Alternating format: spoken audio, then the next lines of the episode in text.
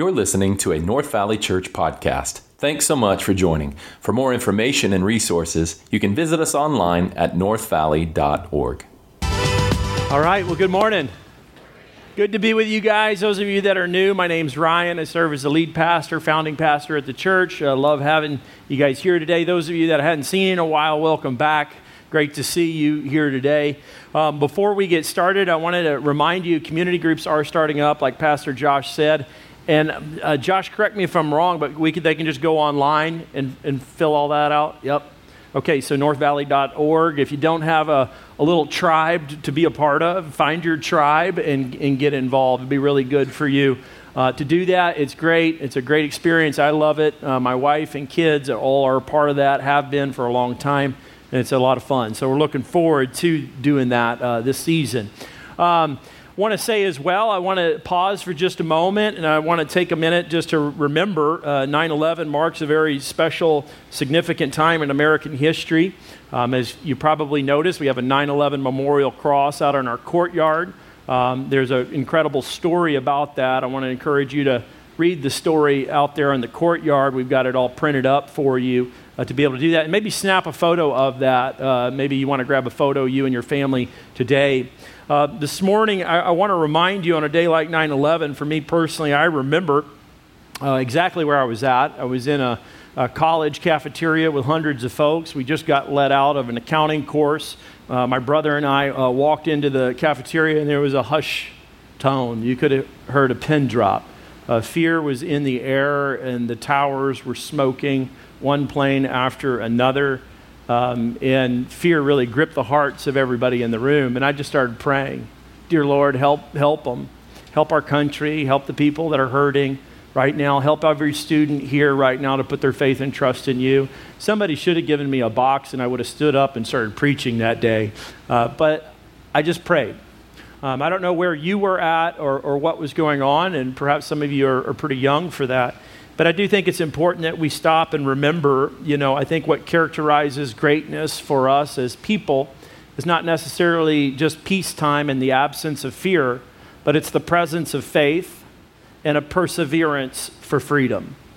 And our country um, believes in that. And I think what makes our country great is a few different things. And I want to share that with you just a moment. Um, you can find these inscriptions on a lot of our currency in the United States. And, and one of those uh, phrases is this it is e pluribus unum. And that's a Latin phrase, and what it means is out of the many are the one. And I think what makes our country so great is that we have a fundamental belief uh, how we formed our country is that it doesn't matter where you're from. It doesn't matter if you're uh, from Germany or you're from Ireland or from Africa or from Asia. It doesn't matter. What matters is that when we come together and we become American citizens, we are literally American citizens. Um, you go to other countries, if you've ever done international travel or business or ever lived abroad, it doesn't matter how long the American lives in that other country Germany, France, Spain, wherever be the case they are never, ever going to be accepted as French, German, or Spaniards. That's not true for us. It doesn't matter where you're from. It just matters do you believe what we believe? Do you hold to the same ideas? Out of the many are the one. Um, I think there's a biblical truth in that um, that we find in the church that, you know, together in Christ, it doesn't matter where we're from or what background we have, educational experience or whatever, economic status, race, ethnicity, it doesn't matter. What matters is, that we come together as one. The second thing I just want to point out for our country and why I think we have a great country is liberty. Um, the Bible values liberty. Um, uh, Jesus and salvation values liberty. Uh, in America, we give choices, and we uh, should be proud of liberty. Uh, we have liberty, uh, we have a religious freedom. We have the freedom of speech. We have a freedom to start a business and run our business. Uh, you can be lazy and not do anything in America, or you can actually just go after it and crush it and build a business. Um, we have a lot of liberty in our country. Not every country has a lot of liberty. They focus perhaps on equality, trying to make everything the same for everybody. Um, liberty is a value that I think we should remember and thank God for. And then lastly, I would just say, uh, in God we trust. Uh, the Christian Judeo thought in American culture is that there is a God, and God is good, and in God we should place our trust. Um, this is, uh, I know there's uh, many, many, many folks, perhaps in American culture, that do not uh, trust God or rely on God. But this is the framework, and it's uh, unfortunately it's being uh, tested right now. There's efforts to absolutely undermine and destroy the very, very fabric of the Christian Judeo thought and ideas and values in American culture. And I want to remind you again that as believers, our, I think our aim ought to be is that we live with a presence of faith and a perseverance for freedom. Amen? In our country, we have a role to play. Next week, I'll be preaching on being a light into the world and how Jesus declared him the light. You have an incredible influence, uh, and I want to encourage you in that. And so, for now, what I'd like to do is ask for all our first responders to stand. This would be uh, families and uh, individuals that serve with, as firefighters, police officers, military, veterans, and their families. Would you please stand up on behalf of our staff and elder team? Please stand up right now. There you go. Thank you very much for serving. Thank you. Thank you so much. And uh, stay standing. I'm going to have you stand, and we're going to pray for you. Lord Jesus, thank you for these men and women that have served in our country. Um, Lord, the virtues that we extol and admire is courage and sacrifice and bravery. Uh, Lord, I pray uh, for them and their families, and we as a church, staff, and elder team, thank you for the sacrifices they've made for our freedoms. In Jesus' name, everybody said, Amen. Amen. So let 9 11 be a day of remembrance, but let it be also a day to, to move forward, uh, to look ahead. So, this morning, what I want to do is I want to uh, draw your attention to the Gospel of John. We're picking up in John chapter 8. And uh, the title of today's message is uh, Living by God's Grace. Living by God's Grace. And some of you in the room are very gracious people. You're just, uh, you're the nice guy or you're the nice gal, and you're always giving grace, and you're not confronting people as much, and you're not as hard on people. So, and then some of you in the room are the truth tellers. Like, you see anything wrong, you say, hey, that's wrong, you shouldn't do that. Or you have rules, and you reference the rules, and you can quote scripture, and you really know a lot of the truth. And both are really good. I'm not going to lie and mislead you. You need grace and truth. Jesus said he was to be full of grace and full of truth. And I think this is the vision that you and I need as believers is to be people full of grace and truth. But here's here's reality, right? Some of us tend and trend towards being very, very gracious, and some of us trend, tend and trend towards being very, very true. So, grace givers, truth tellers. Let's divide the room real quick. How many of you would say you're probably tend and trend more towards the grace giver? Raise your hand. Real, real high. Higher. There you go. Okay, I can see him. Okay, how many of you would tend and trend towards the truth tellers right here? Okay, it's about an even split. Did you know the first service was predominantly all truth tellers? Very little grace in the first service. So my estimation was about right. I thought we'd have more grace givers in the second service. So you're going to love this message, and uh, both are very, very important uh, for us to, to learn about this balance of grace and truth. Today, we're going to highlight, though, God's grace and a call to live by God's grace. Um, we're going to jump in. John chapter 8, verses 1 through 11 is where I'm going to be working out of this morning. We've been going verse by verse through the Gospel of John, and here we are again.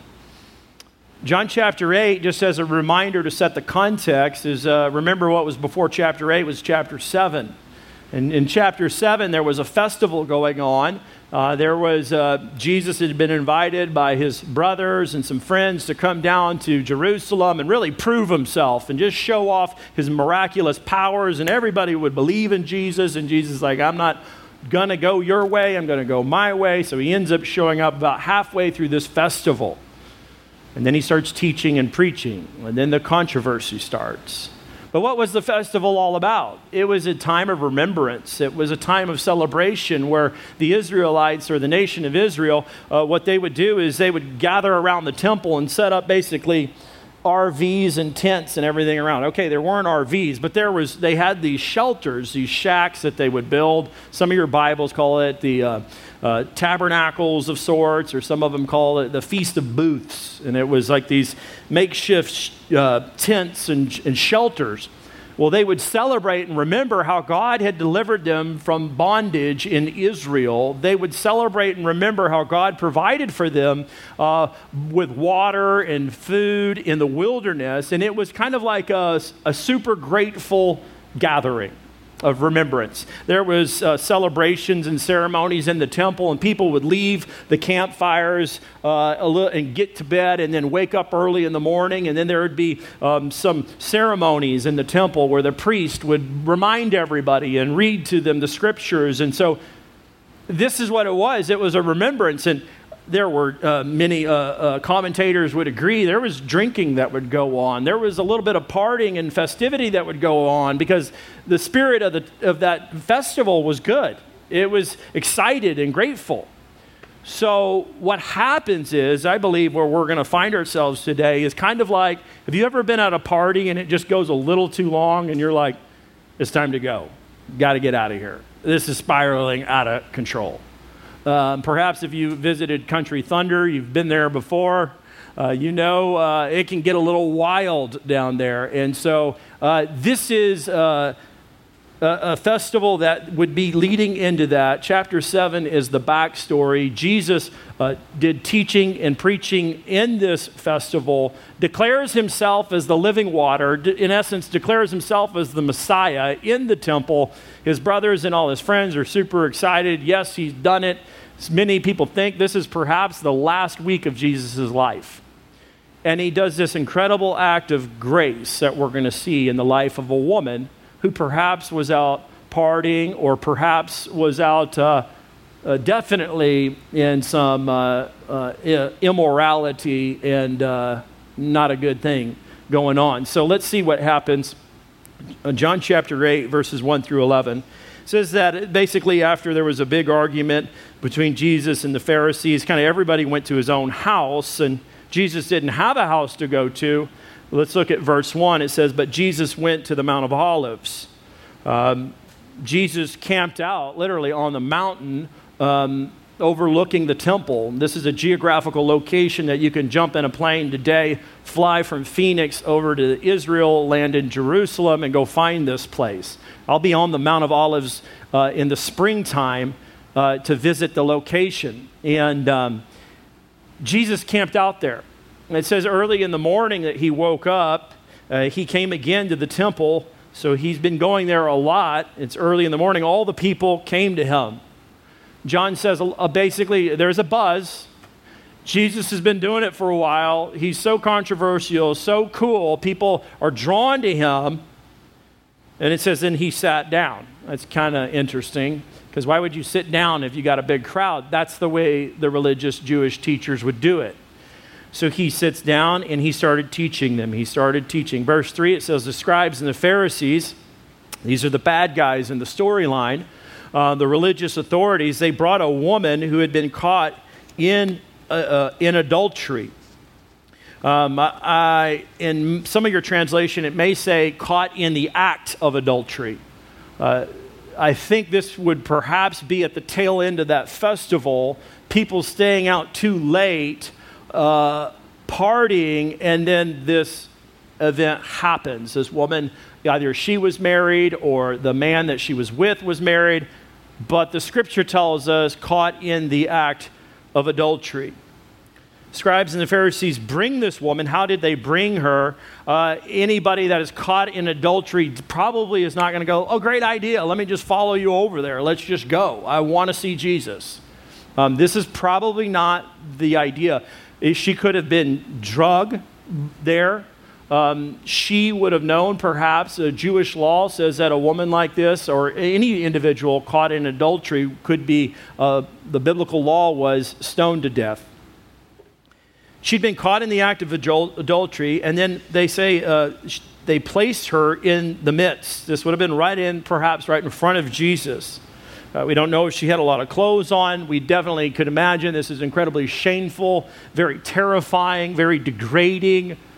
Um, there's all sorts of things wrong with this picture. Um, you don't treat people like that, even if somebody is uh, guilty, guilty, guilty. Uh, they said to him, Teacher, they call Jesus teacher, not Lord, they just say teacher. This woman has been caught in the act of adultery. Uh, Jesus would have known what the Mosaic law commands, uh, and so they quote it. Verse 5, it says, Now in the law of Moses commanded us to stone such women. What do you say? Uh, the law of Moses, it is true that there was a biblical law prescribed for death for both partners involved in the adulterous relationship. But notice the key word I just said is both. They bring a woman, but they don't bring a man. Why didn't they bring the man? Well, maybe the man bowed up on him and, and clocked the guy that tried to bring him. I, I don't, we don't know.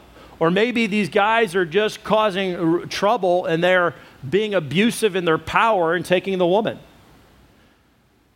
The, the law of Moses commanded, according to Leviticus 20 and Deuteronomy 22, that both people, both parties, were to be um, put to death by stoning for adulterous relationships. Uh, it says, Now in the law of Moses, verse 5, uh, commanded us to stone such women. That is not true. It should be uh, men and women, in both partners.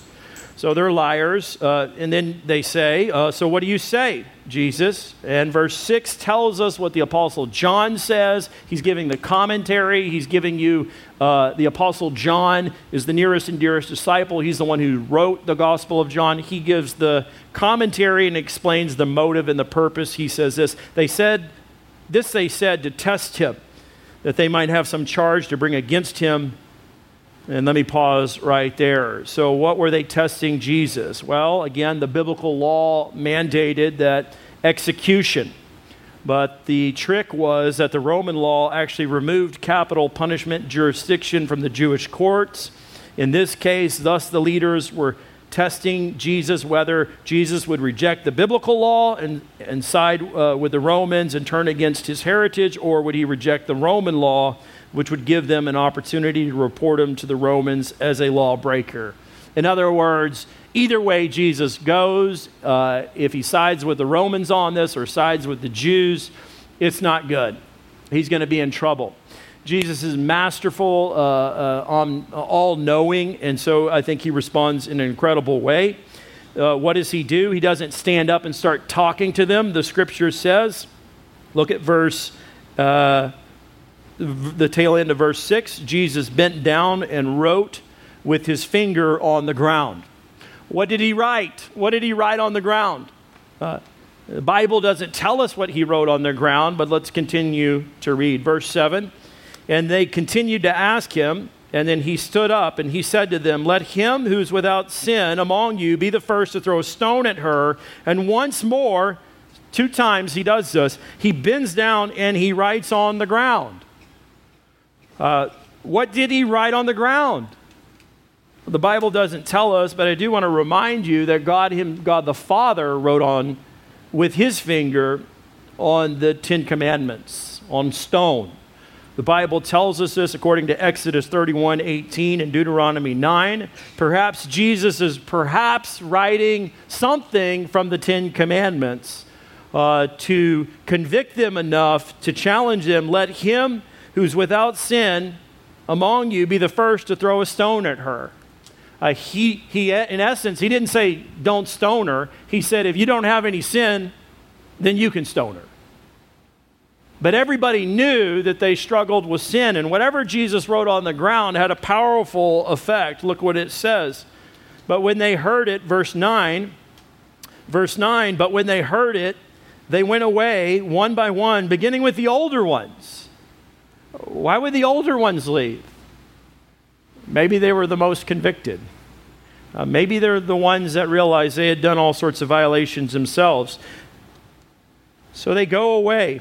What perhaps is he referring to? Uh, maybe he wrote on the ground, uh, You shall not covet. That would be the 10th commandment. Uh, maybe he wrote, You shall not uh, commit adultery, the seventh commandment. Maybe he did that. They're thinking, well, I didn't commit adultery, but maybe they remember what Jesus said in Matthew chapter 5. Jesus said, You've heard it said, Thou shalt not commit adultery, but I tell you, if you've lusted in your heart after another woman, you've already committed adultery. Jesus Christ takes the, uh, the law and he raises the bar. Some people think Jesus uh, uh, came to abolish it, but no, Jesus came to fulfill the law, to be the perfect fulfillment of it. Um, these individuals start to walk away because they know that they're guilty of something. They know that they've sinned. They know that they've struggled. And the truth is, is you and I, I think, could place ourselves in that crowd in that day and realize that we've all sinned. Uh, we've all violated God's law at some point or another. There's Ten Commandments. I'll just read them to you. The first is, You shall have no other gods before me.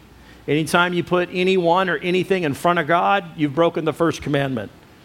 The Bible says commandment number two is you shall not make any idols. You idol a relationship, you idol a vehicle, you idol a home, you idol another person, a job, a money, career, whatever it is that you idolize. You've broken the second commandment. Number three is you shall not take the, uh, the name of the Lord God in vain.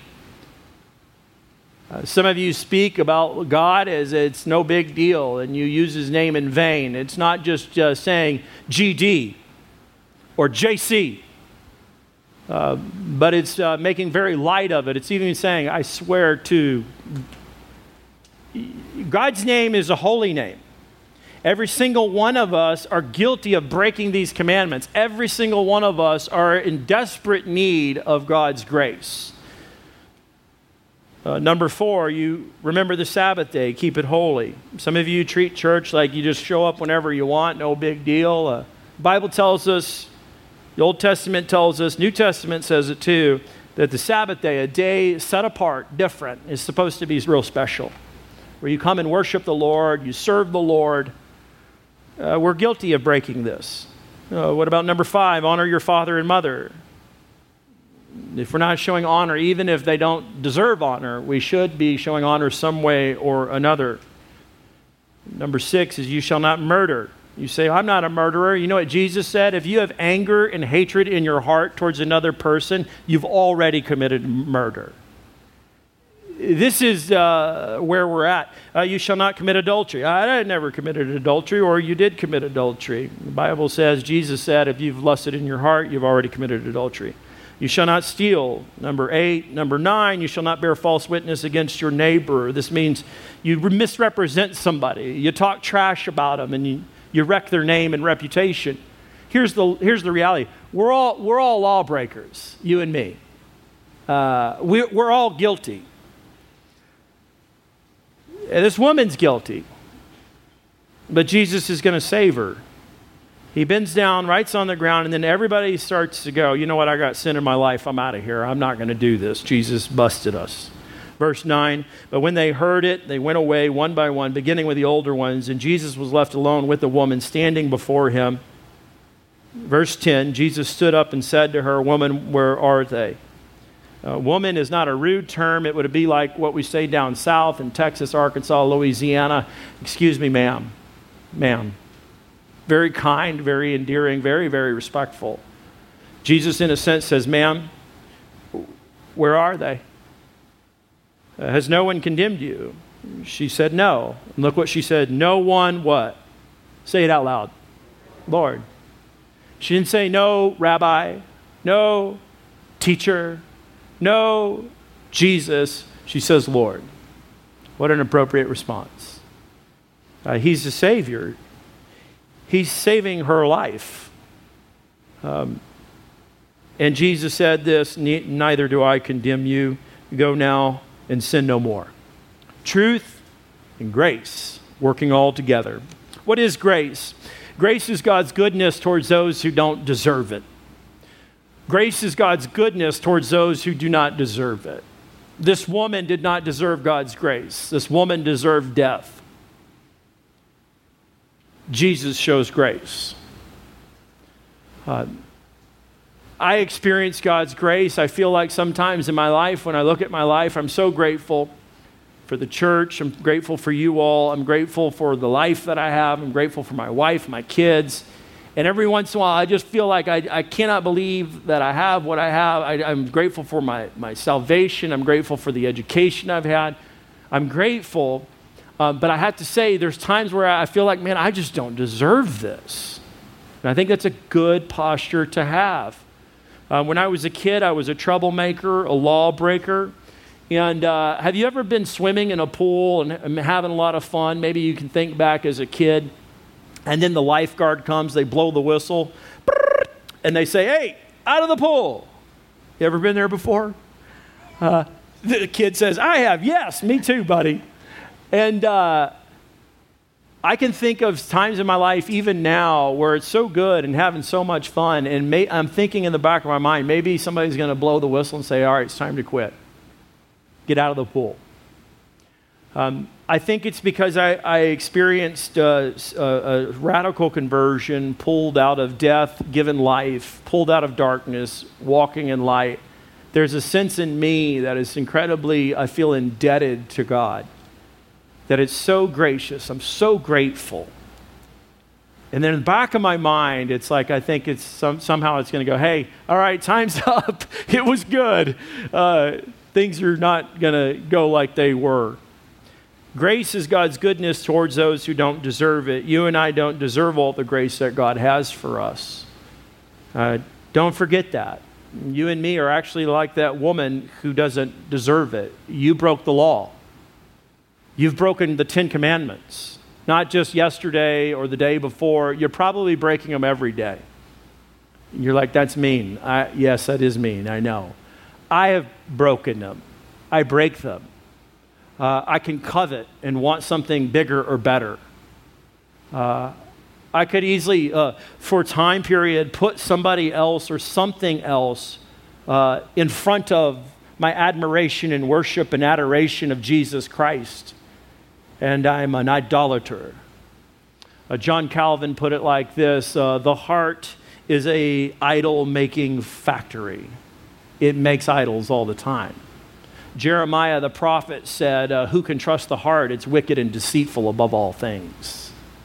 You say, Wait a second. I remember in the Proverbs it says, uh, uh, that our heart, above all else, guard the heart, for it is the wellspring of life. And you are right in that. And there's goodness in the heart, but there's also evil in the heart. So, what do we need to know about God's grace? Uh, a, a, few different things. Number one is that God's grace saves.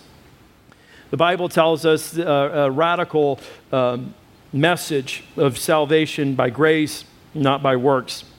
Ephesians 2 8 through 9 uh, let's read this together Ephesians 2 8 9. For by grace you have been saved through faith, and this is not your own doing.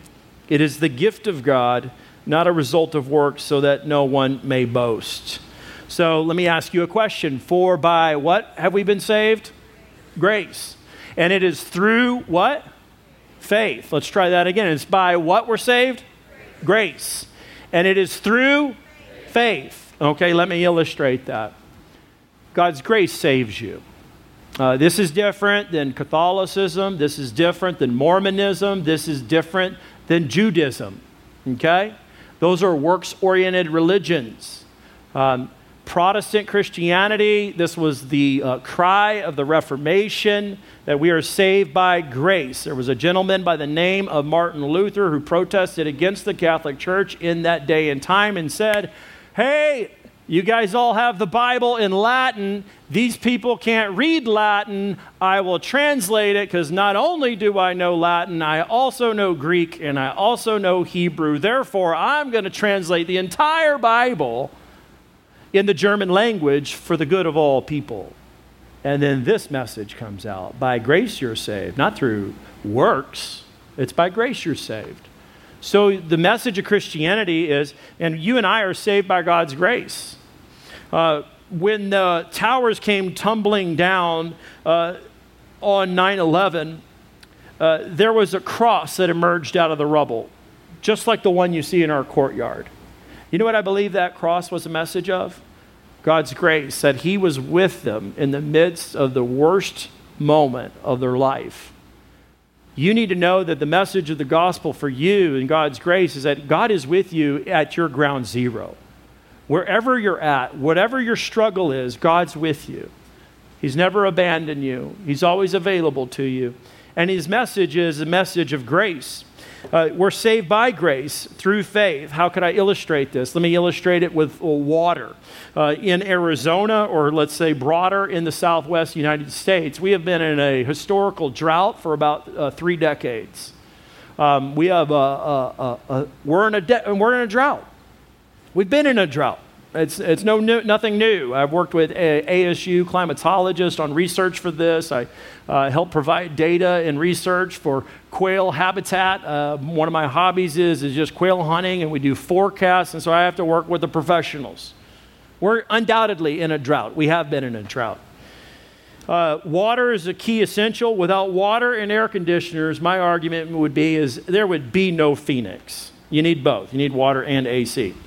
Um, uh, Arizona, though, specifically, there's big controversy about this because we channel a lot of our water out of the reservoirs, Lake Powell, Lake Mead, and they go out to California, Vegas, they go even to Mexico.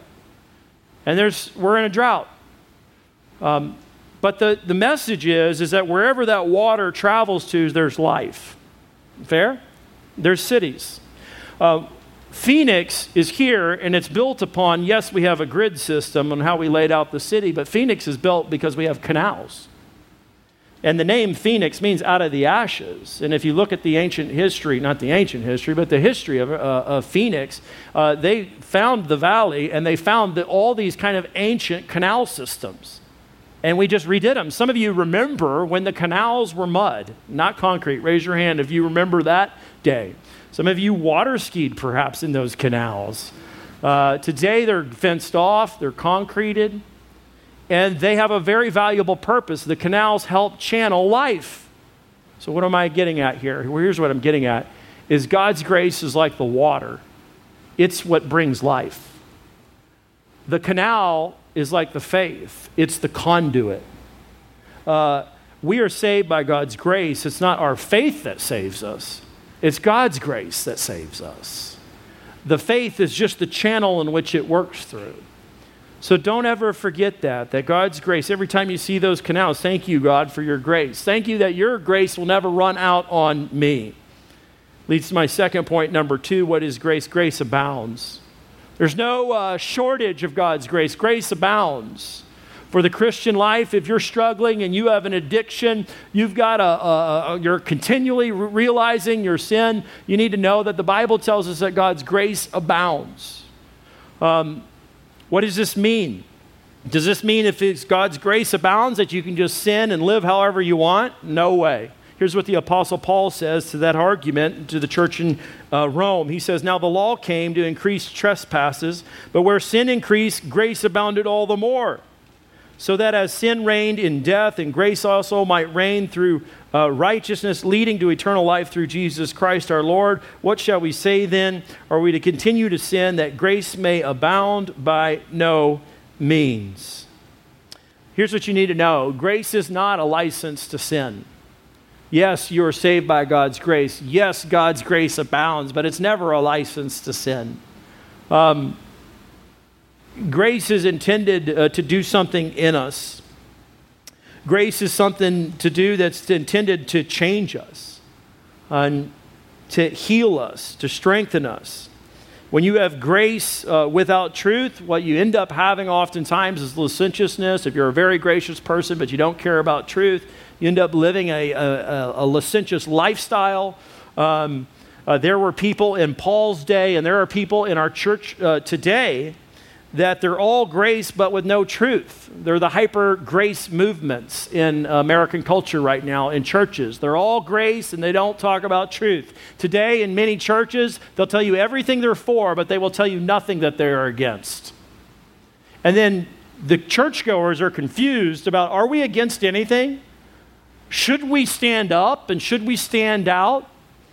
Paul's not saying, okay, it's just uh, get all the grace you want. Who cares what it's like? The law doesn't matter. No, the law has a purpose and value. Grace without truth is licentiousness, uh, truth without grace is legalism. We need grace, we need truth.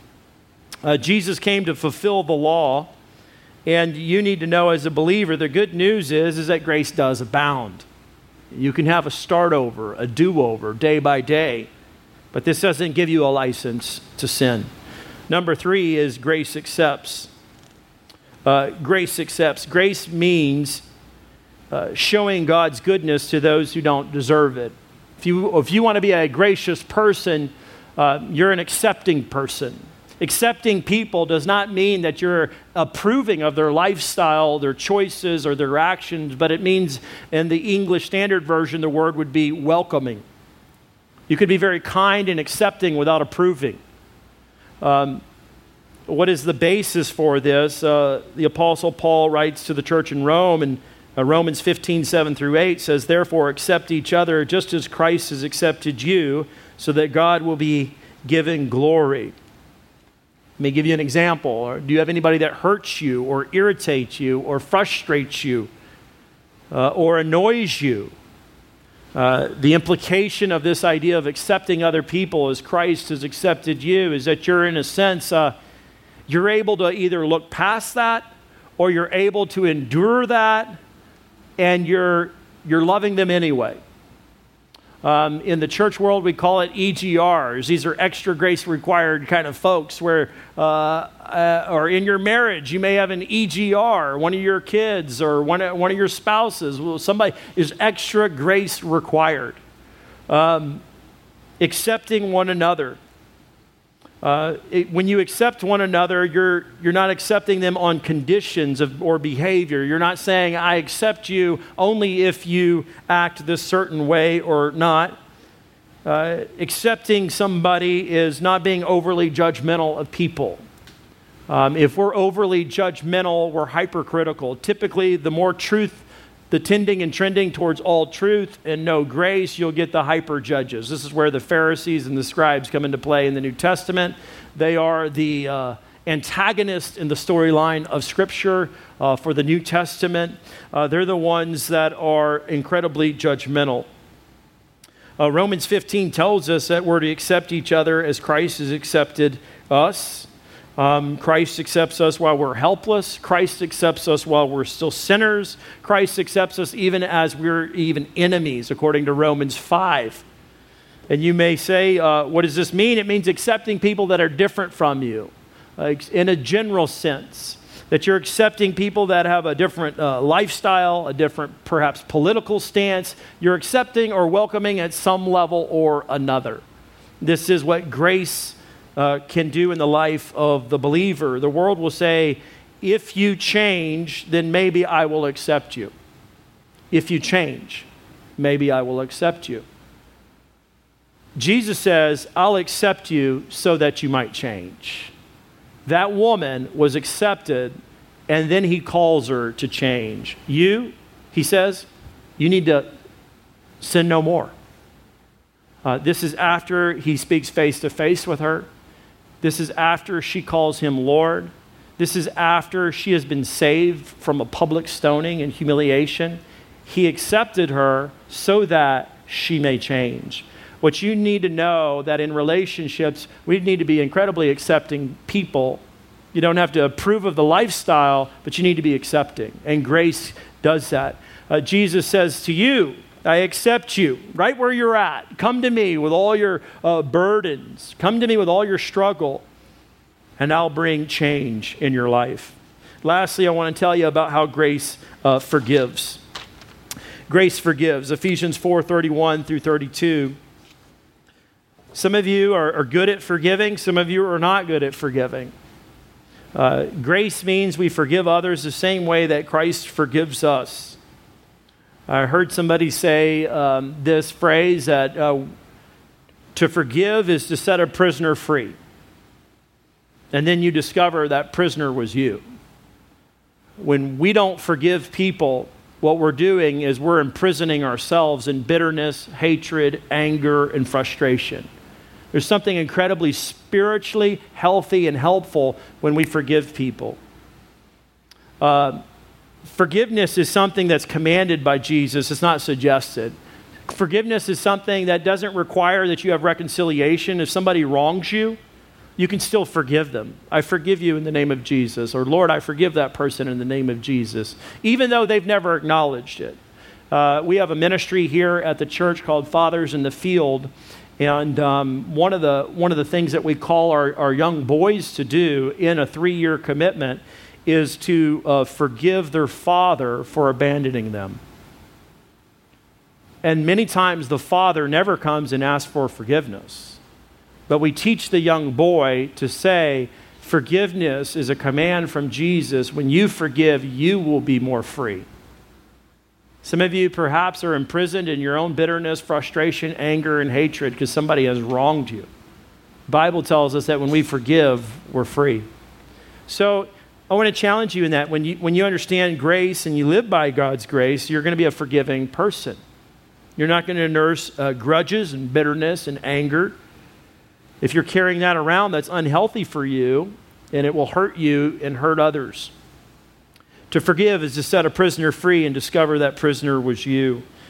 Ephesians 5 4:31 let me read it it says this let all bitterness and wrath and anger and clamor and slander be put away uh, from you, along with all malice. Be kind to one another, tenderhearted, forgiving one another as God in Christ has forgiven you. Uh, how has Christ forgiven you? He has forgiven you totally. Bible says he separated your sins as far as the east is from the west. He, he's immediately forgiven you. When you confessed your faith in Jesus Christ, he's forgiven you. He's, uh, Christ forgives you without limit. That's how he's forgiven you. He's the perfect model. It's not like uh, you sinned one too many times and then God's like, you blew it. You're, I'm out of forgiveness.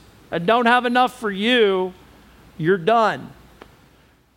Christ uh, ongoingly does it. What does forgiveness mean? Uh, literally, the, the technical term is to that idea to be put away from you. It means to lift or to carry. It means, in other words, when you're forgiving people, you're, in a sense, taking that burden that you're, you've got on your heart, you're taking it and you're putting it away.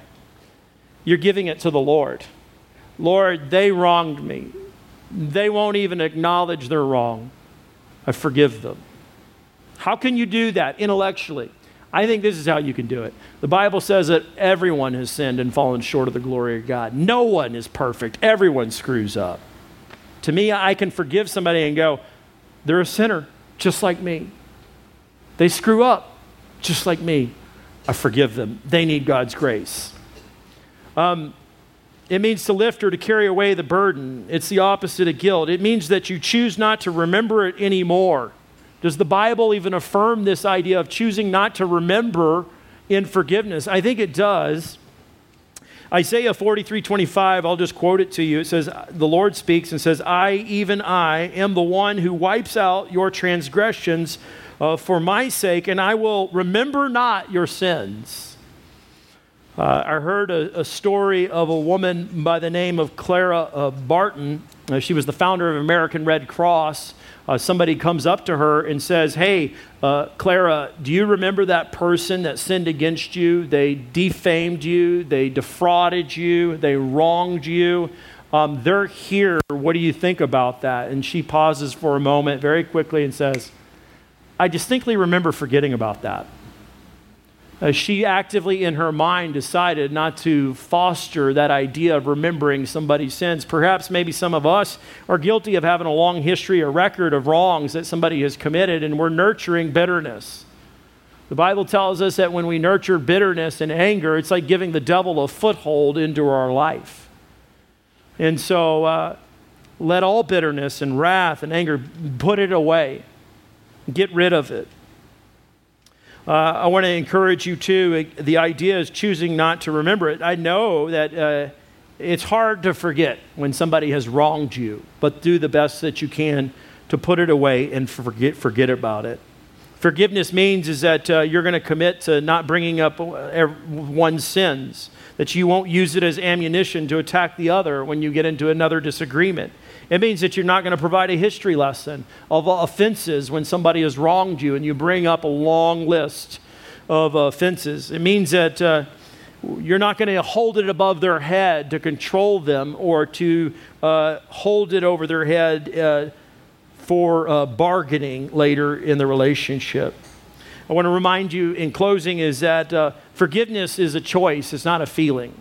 You don't have to feel like you uh, need to forgive this person. Bible commands it. Jesus just says, forgive. When Peter came to Jesus and said, How many times should I forgive this person if they wrong me? Jesus' response in two different gospels is, in essence, unlimited. You just forgive, you forgive, you forgive. Why? Because if you don't forgive, you trap yourself in your own prison of bitterness and anger. And that's not the, what God wants for you. Grace ought to orient us and challenge us to be the most forgiving people. We're to do it with kindness and tenderness and try our best to, to forget. Even if there is no reconciliation in sight, we ought to be the most forgiving people. Let's pray. Heavenly Father, I thank you for your word, and I pray uh, today that grace would change us. Uh, Lord, that we would be people that live by God's grace. And if we uh, are in need of that grace today, thank you that your word says that where sin increases, let grace abound. I pray that we would lean into that and remember that. And thank you that we're saved by grace and we should live by grace. We love you in Jesus' name. Amen. Hey guys, before I uh, jump off the stage, I just want to say thank you so much. Many of you uh, give financially, and that is an act of grace as well. The Bible says that um, generosity is, a, is an act of God's grace. And so thank you for doing that. Um, we're already planning for our new year and we want to finish strong financially. So uh, you can help by doing that, by being faithful and give regularly. Uh, especially as we've moved into the campus and uh, we opened up a building. We're expecting probably some unexpected uh, bills and challenges as you open up a new facility and all that kind of stuff. But we're grateful for that and grateful for you. So I want to remind you, too, if you have not yet started giving and being a part of our ministry, uh, partnership here at North Valley. There's four different ways you can give, and thank you for being a part. So we're going to continue to worship. Let's continue. Thanks so much for listening. If you'd like to support North Valley Church by partnering with us through giving, you can do so by visiting us online at northvalley.org. Thanks and have a great day.